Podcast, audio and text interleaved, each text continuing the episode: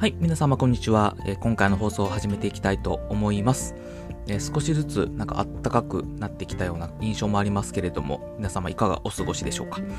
えー今日のテーマはですね、えちょっと失敗談をお話ししようかなと思ってまして、えスタディサプリのビジネス英語コースを3ヶ月で辞めてしまった話という、えそういう話をさせていただこうかなと思います。で、今までの放送ではどちらかというとこう自分がうまくいった話をえーずっとさせていただいてたんですけど、あの、うまくいかなかった話っていうのも、まあ、それなりに当然ありましてですね。で、そういうのもやっぱお話ししていった方がいいかなというところをちょっと思いまして、えー今回、えーお話ししようかなと思った次第です。で、えースタディサプリの、えビジネス英語コースって今、えー、TOEIC コースかなの方は結構あの CM でやってると思うんですね。桐谷美玲さんがあの CM やってると思うんですけど、あのそのスタディサプリ、えーリクルート社がやってるやつなんですけれども、それの中に、えービジネス英語コースっていうのがあります。で、それ私、あの、去年、あの申し込んでやってたんですけど、でコンテンツはすごい良かったんですよ。あの、別にディスるつもりはなくて、あの、コンテンツはすごい素晴らしかったんですけど、あの、結果的に挫折しちゃったっていう、あの、そういうお話でして、で、えーその理由は何かって言いますとですね、あの、まあ、私自身に問題があったんですけど、あの、英語をどのようにこう仕事に活かすかの明確なビジョンがなかったっていうのが結局やめちゃった理由なんですね。今回これをお話ししようと思っていて、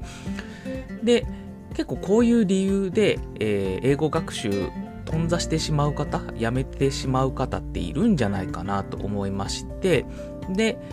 まあ、スタディサプリってどういうものっていうところからちょっと簡単にご説明させていただきまして、まあ、なぜ私がこう挫折していったのか、やめちゃったのかっていう話をちょっとしようと思います。で、失敗しないために、えどうすればいいのかっていうところの、まあ、私の考えも最後にお話しして、え英語学習についての、まあ、ちょっとした tips になれば嬉しいなというふうに思ってます。で、まず、えースタディサプリの、えビジネス英語コースっていうものの、まあ、概要ですね。まあ、それをちょっと簡単にお話をさせていただきます。で、大きく特徴が3つあります。で、1つ目の特徴が、英語のレベルに合わせたコンテンツが4つあるということで、TOEIC の点数を目安にして、レベル1からレベル4まで分かれてます。レベル1が海外出張編ということで、TOEIC400 点程度。で、レベル2が PC 事業部の機器編ということで、TOEIC600 点程度。で、レベル3が新商品開発編ということで、TOEIC が730点程度。で、最後、レベル4がグローバル進出編ということで、えー TOEIC860 点以上っていうのが目安でコンテンツが作られてます。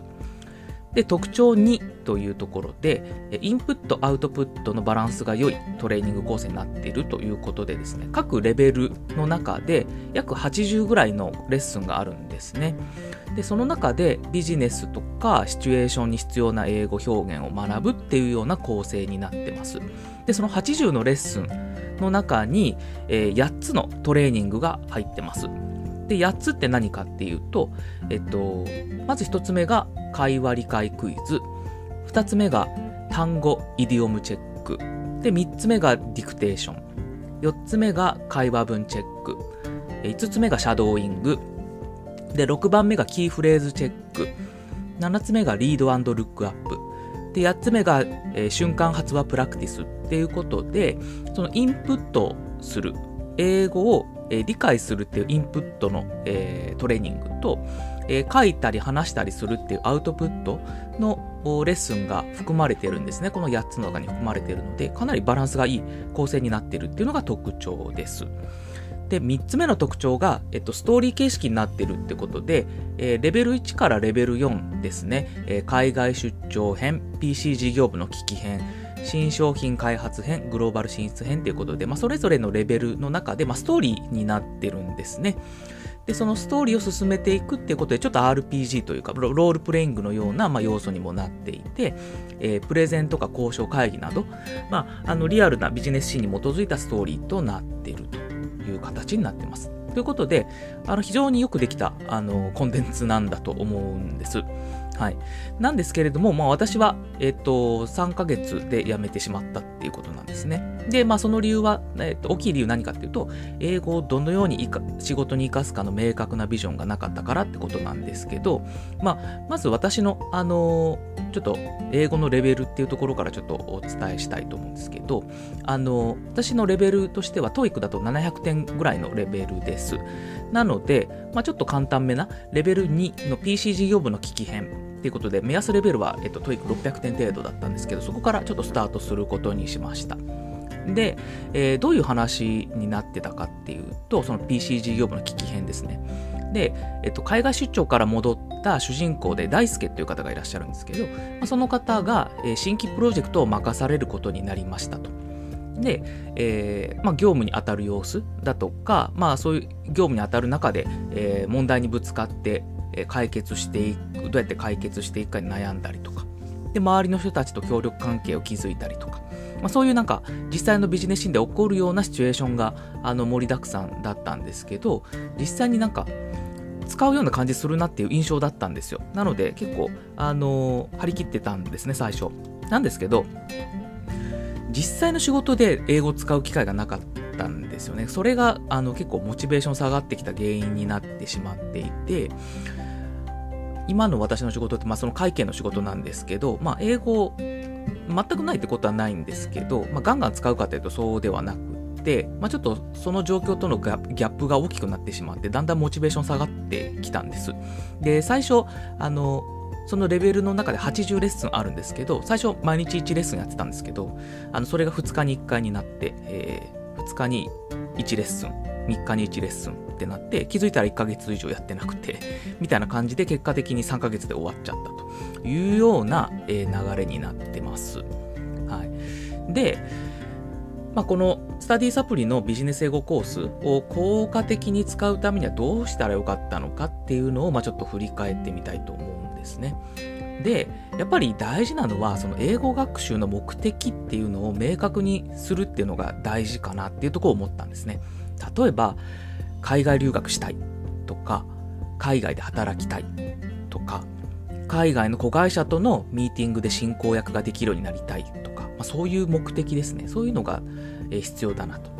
で、私の場合は、その明確な目的がなくって、まあ、なんとなく英語力伸ばしたいなぐらいだけだったんですね。だったので、えー、本当にいいコンテンツだったんですけれども、続けられなかったっていうのが原因かなと思ってます。